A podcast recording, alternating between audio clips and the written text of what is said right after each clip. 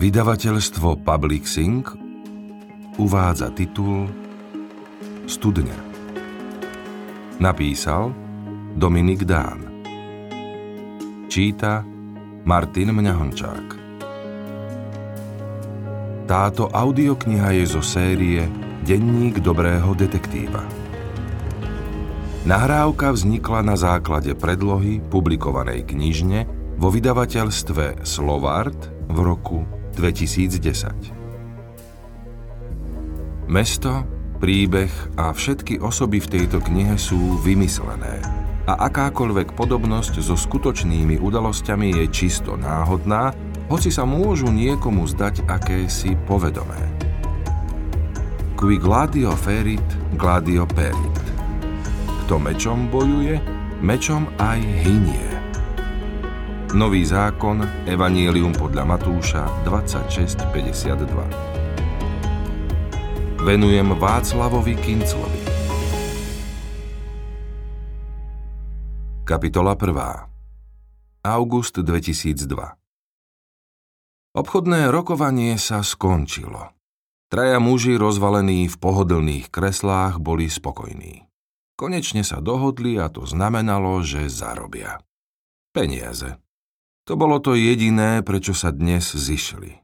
Žiadna zdvorilostná návšteva, žiadne kamarádske posedenie, žiadne pozvanie na golf alebo poľovačku. Úsmevy na ich tvárach nevyvolala radosť, že sa opäť vidia. Až tak dobre sa nepoznali, vlastne sa videli len druhý raz. Ich úsmevy to bola iba žiara zlatých mincí, čistý mamon, žiadne zbytočné city. Bolo to profesionálne stretnutie dvoch obchodníkov a jedného právneho zástupcu, ktorého si priviedol host. City sa k obchodníkom nehodia. K právnym zástupcom už vôbec nie, no napriek tomu sa teraz všetci traja usmievali a hrali sa na priateľov. Muž v čiernych nohaviciach, čiernom roláku a čiernom saku vstal, priniesol fľašu koňaku bez opýtania postavil pred každého Napoleonku a nalial. Obsluhoval, hoci bol najstarší. Obsluhoval, lebo tu bol doma. Bola to jeho firma, čo celé to svinstvo vymyslela. Host sa od neho líšil nielen oblečením, ale aj správaním. Sedel nepohnuto, strnulo vzpriamený ako kráľ na tróne. Rád dával najavo, že je kráľ a od svojich poddaných vyžadoval, aby sa k nemu podľa toho správali. Mal nekrčivý oblek šitý na mieru z látky takej čiernej, až sa občas zaleskla do modra. Kravata so zlatou sponou s ním perfektne ladila a on si mohol bez ostychu prehodiť nohu cez nohu, lebo čierne lakovky sa leskli ako korunovačné klenoty. Na prvý pohľad pôsobil ako mimoriadne seriózny obchodný partner, a jeho husté čierne vlasy predkané šedinami mu dávali mimoriadne atraktívny vzhľad. Mal sotva 40, takže k tým šedinám mu asi dopomohol šikovný kaderník, ale na celkovom dojme mu to neuberalo. Ak v tom aj mal prsty kaderník, odviedol perfektnú prácu. Host sa na miesto poďakovania usmial, skontroloval si precízne upravené nechty a až keď sa muž v roláku znova posadil a ukázal na stôl, vzal si pohár a zdvihol ho do výšky očí. Páni, muž v roláku si významne premeral návštevu a z pozície hostiteľa sa rozhodol predniesť krátky prípitok. Na naše úspechy. Pevne verím, že dnes sme položili základy našej dlhodobej a úspešnej spolupráce. Napili sa. Právny zástupca hostia zaklonil hlavu a vypil všetko na dúšok. Domáci si odpil, pomaly prehltol a labužnícky pokýval hlavou. Muž s melírom zovrel Napoleonku v dlaniach a chvíľu ju zohrieval. Rozkrútil pohár a pozoroval, ako sa jantárová tekutina zachytáva na stenách a bezmocne steká dolu. Veľmi jemne a opatrne akoby s obavami, privoňal a privrel oči. Poskočilo mu obočie. Otvoril oči, napil sa Chvíľu podržal dúšok v ústach a potom nesmelo prehltol. Opäť mu poskočilo obočie. Rémy skúsil hádať. Menard utrúsil domáci iba tak, ako by Menard bola tá najsamozrejmejšia vec v každej domácnosti. Ach, áno, host ešte raz privoňal a prikývol. Kategória Ancestral 45-percentná koncentrácia, vek 50 rokov. Je to cítiť na výraznej chuti po dreve, hovoria tomu rancio. Limuzínsky dub. Som rád, že spoznávam znalca. Iba konzumenta. Som náročný, ale iba konzument. Aj keď čo to som už o koniakoch čítal. Oblasť Grand Champagne. Rodinná tradícia výrobcov siaha do polovice 17. storočia. Pokračoval domáci vo vychvaľovaní. Úchvatné. Máte kontakt? Bohužiaľ nie. Je to dar. Aj ja by som chcel patriť k vyvoleným, ale bohužiaľ. Škoda. Veľká škoda. Naozaj unikátne, lahodné. Rozplýval sa host. Muž v čiernom roláku dolial, pohodlne sa oprel a s povýšeneckým úsmevom triumfátora si vychutnával úspech. Pred druhým napitím si aj on podľa vzoru hostia zohrial pohár v dlaniach a opatrne privoňal. Tigaru? Spýtal sa s nosom zastrčeným v pohári. Nie, napriek tomu, že sa to môže, mne kombinácia tých dvoch chutí nevyhovuje. Ostanem iba pri jednej. V poriadku, pokračoval hostiteľ a s ohľadom na chute návštevníka si nezapálil ani on. Teraz, keď sme skončili s oficiálnou časťou, chcel by som sa niečo spýtať, pán Kapelo. Niečo osobné, samozrejme, ak vám to nebude prekážať. Nie, len smelo zašomral host a nedal sa vyrušiť vo vychutnávaní lahodného moku. Mário Capello z Milána. Ako je možné, že Talian rozpráva tak perfektne po našom? Host sa usmial a prestal sa hrať s pohárikom. V Miláne bývam od revolúcie, slabých 12 rokov, a aj to nie stále. Narodil som sa a vyrastal som tu, v našom meste. Aj som tu vyštudoval ekonómiu a začal pracovať v Omnii. Prekvapený? To máte tak. Otec bol talianský komunista. Keď vyhral vojnu a prehral voľby, zbalil sa aj s tromi súdruhmi, s ktorými partizánčil v bolzanských vrchoch a vybrali sa budovať komunizmus do Ruska. Mladí idealisti, po vojne ich bola plná Európa a nie len východná. Keď dvoch z ich partie zavreli za špionáž, utiekol aj s tým posledným na západ. Zhodou okolností na západe bolo vtedy Československo. Tu sa usadil, oženil, splodil ma aj zomrel. Spolu s mamou ležia v Slávičom údolí. Neuveriteľné. Znie to ako námed na dobrodružný román, pokrútil hlavou hostiteľ. Nepodarený román, Tých dvoch v Rusku odviezli na Sibír, už sa nikdy nestretli a otec tu mal po 68. peklo, lebo ako každý slušný komunista bol za socializmus s ľudskou tvárou, takže prišiel o poriadnu prácu a šupli ho do nováckých baní. Musel sa tam presťahovať aj s mamou, ja som ostal u strýka, maminho brata. Ťažký komanč z UV, ale normalizovaný a správne orientovaný, takže si žil. Iba vďaka nemu som mohol vyštudovať vysokú a prežiť bez opletačiek so štátnou bezpečnosťou. Veď hovorím, čistý námed na film. Čo film? Horor, ale s dobrým koncom. Už začiatkom 90. som vycestoval za otcovou rodinou do Milána. V 94. a 5. mi dovolili reštituovať a priznali mi vilu aj pozemky, takže som sa tak trochu aj vrátil sem k vám. Pardon, sem k nám. Odvtedy pendlujem medzi Milánom, Bolzanom a Slavínom. Povedali ste, že sú pochovaní v Slávičom údolí. Začudoval sa domáci. Pod Slavínom som reštituoval vilu a kúsok zeme, majetok po mame. Zrenovoval som si ju a teraz je už celkom obývateľná, ale nebolo to ľahké. Nemyslíte si, Urobiť zo škôlky slušne obývateľné miesto dá zabrať.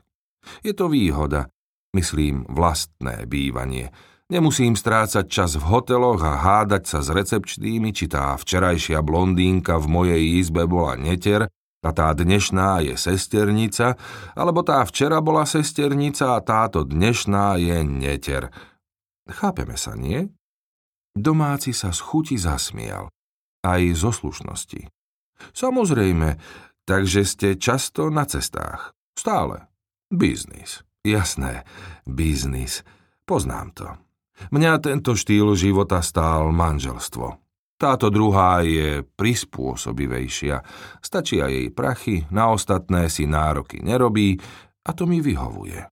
Mám rád slobodu, ak mi rozumiete. Samozrejme, sme na tom podobne. Iba s tým rozdielom, že ja som sa pre istotu neoženil ani raz. Tušil som, ako by to dopadlo. Možno neskôr, keď sa natrvalo usadím, uvidím.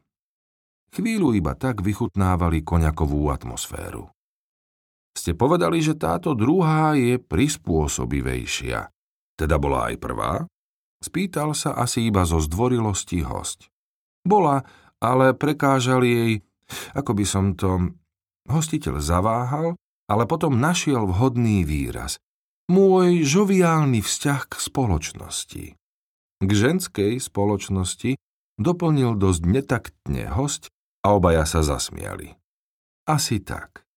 Ale nespomínam na to obdobie vzlom. Dohodli sme sa na celkom rozumnom vyrovnaní a koniec koncov mám z toho vzťahu tú najkrajšiu spomienku, akú otec vôbec môže mať. Alžbetku. Céra má 18 a je to môj poklad. Ja céru nemám, ale dokážem vás pochopiť. Aj ja považujem rodinu za to najdôležitejšie, čo človek v živote môže dosiahnuť. Držím vám palce, aby ste si ju udržali v zdraví a pohode na dlhé časy. S uspokojením konštatujem, že čím viac sa spoznávame, tým nachádzam viac a viac spoločného. Poľovačka? Spýtal sa domáci. Samozrejme, najradšej mám vysokú, ale vyžadujem aspoň 170 cm a blond hrivu. Domáci sa znova zasmial, tentoraz naozaj. Ako by ste mi z duše hovorili. Zo pár kusov si chovám na extra príležitosti. Ak by bol záujem, stačí povedať. To znie naozaj lákavo. Zaváhal host, ale musím odmietnúť. Nerád, ale musím. Dnes večer sa vraciam do Milána, ale na budúce dám vedieť, pár dní oddychu s blond hrivou by som si naozaj doprial. Vlastne keď túto spoločnú akciu dotiahneme do úspešného konca, ostanem aj dlhšie a potom, samozrejme, na revanš vás pozvem ja k sebe, pán Grof. Už sa teším, v Miláne som ešte nebol. Mal som na mysli Bolzano. Prepačte, nerozumiem, myslel som si, že ste z Milána. Isté, ale v bolzanských vrchoch mám takú... Host zaváhal, pohral sa s pohárikom a usmial sa chatku. Dalo by sa povedať skromný príbytok pre pocestných a kus lesa. E, pušku si nosiť nemusíte, mám ich dosť pre celú rotu. Kúsok odtiaľ sú Bergamské Alpy, alebo na druhej strane Dolomity. Všade máme priateľov, stačí si vybrať. No to je fantastické. Už teraz som si istý, že našu akciu dovedieme do úspešného konca, pán Kapelo. Ten gróf, host sa opäť usmial do Napoleonky a zaváhal.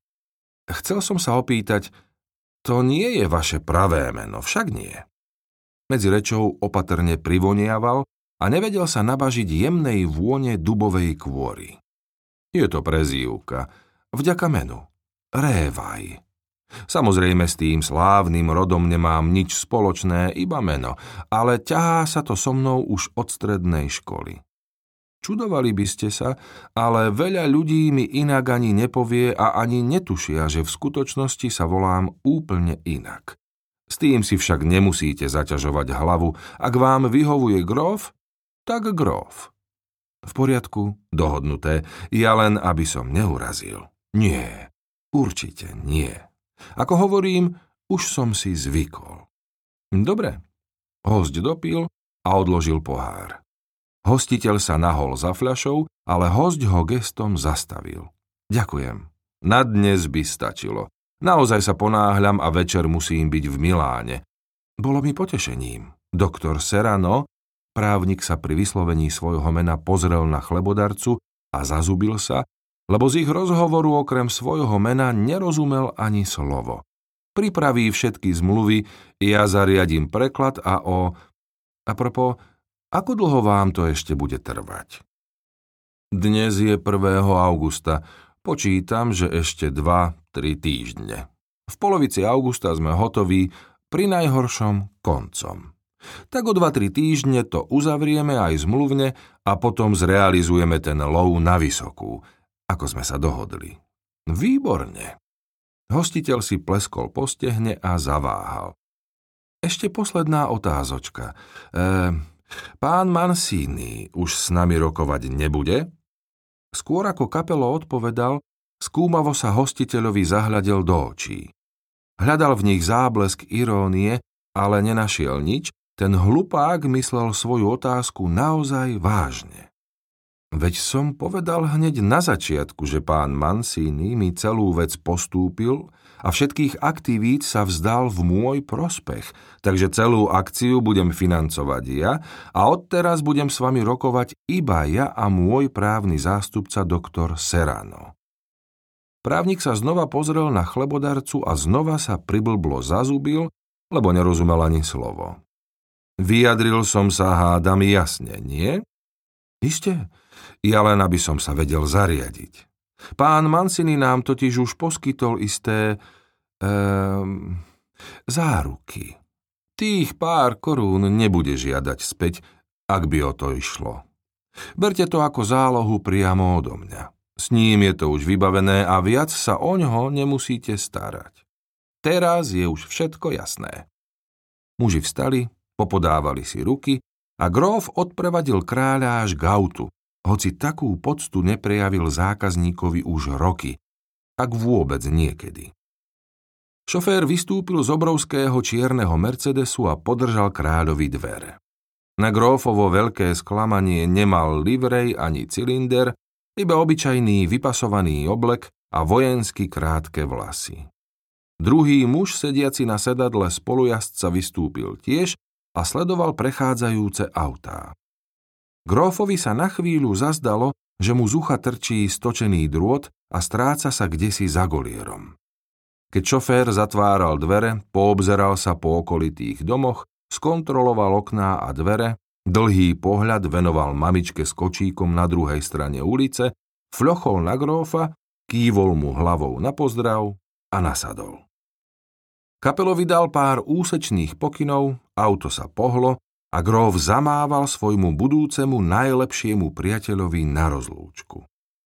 Chvíľu zápasil s nutkaním priložiť si na ústa dlaň a poslať mu vzdušný bosk, ale až takí dobrí priatelia ešte neboli.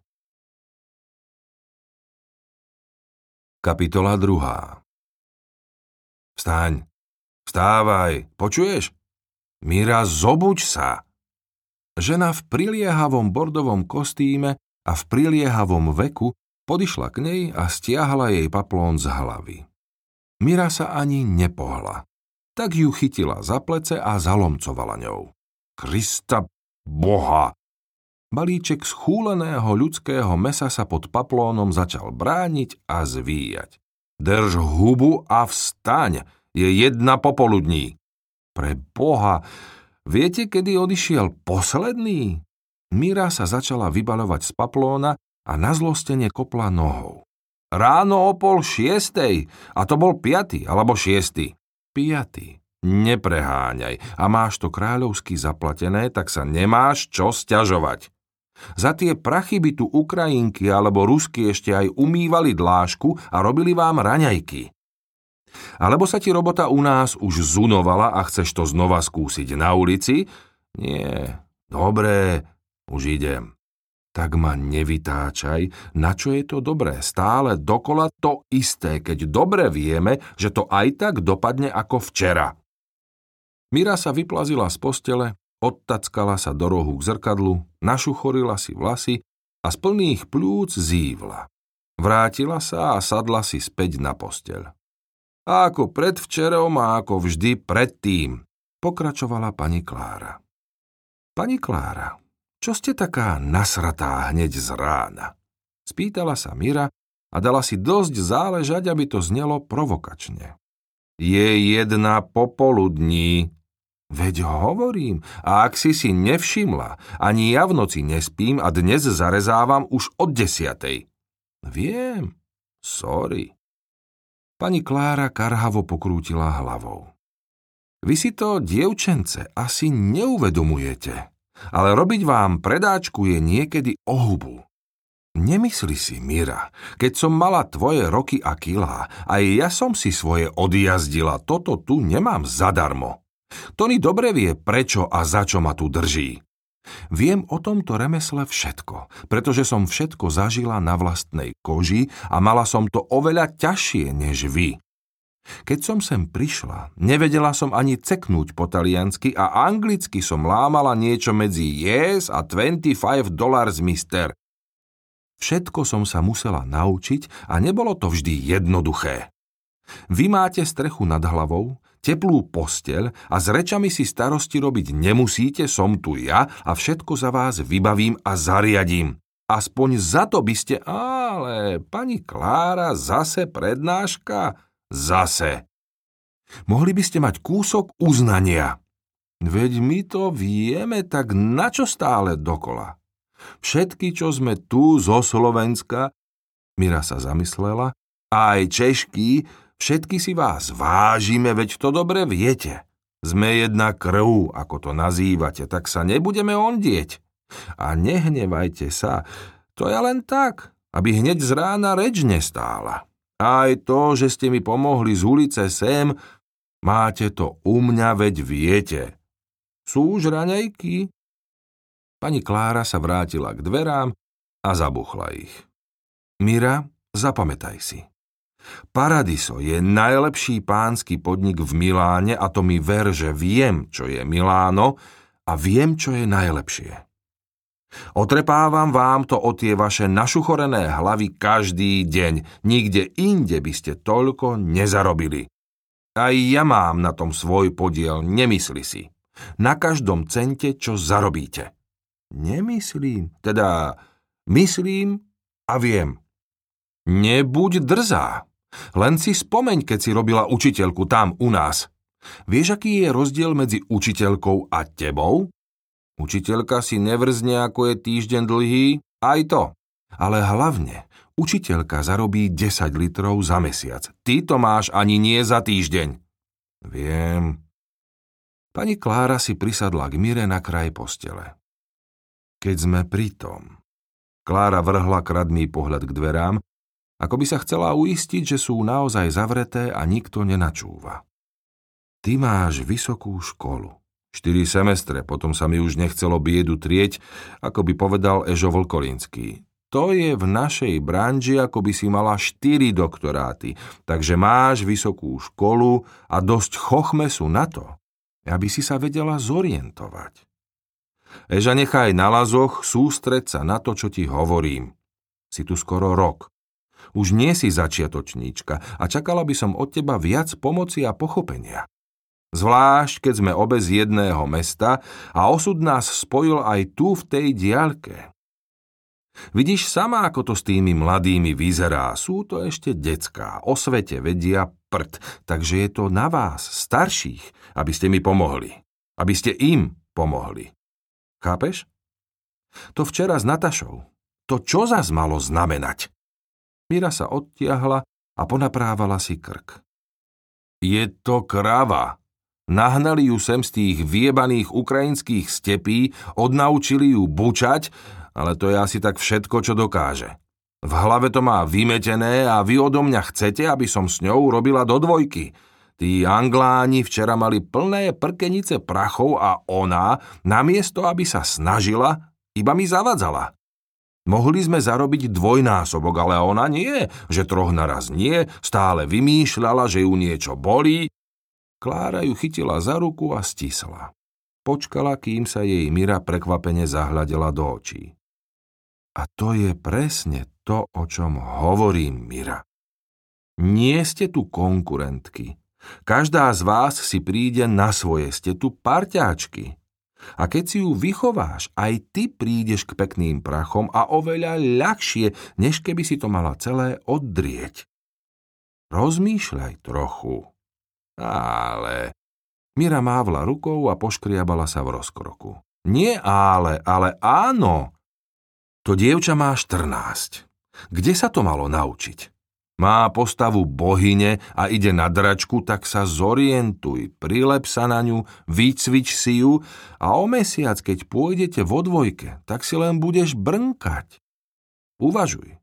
Nikto z nás nie je z nezničiteľnej ocele, ani ty. Ja vám nemôžem konkurovať už dávno, ale sleduj. Chytila som sa rozumu, zadul dobrý vietor do plachiet a pozri, kde som dnes – aj ty máš pred sebou sľubnú kariéru, tak si to nepokaz. Máš na to aj medzi nohami, aj pod vlasmi. Neriskuj. Ak by sa Tony dozvedel, že si mu vyfackala taký mladý a krehký tovar, mohla by si to obanovať a ani ja by som ti už nepomohla, kapiš to? Si, to som rada.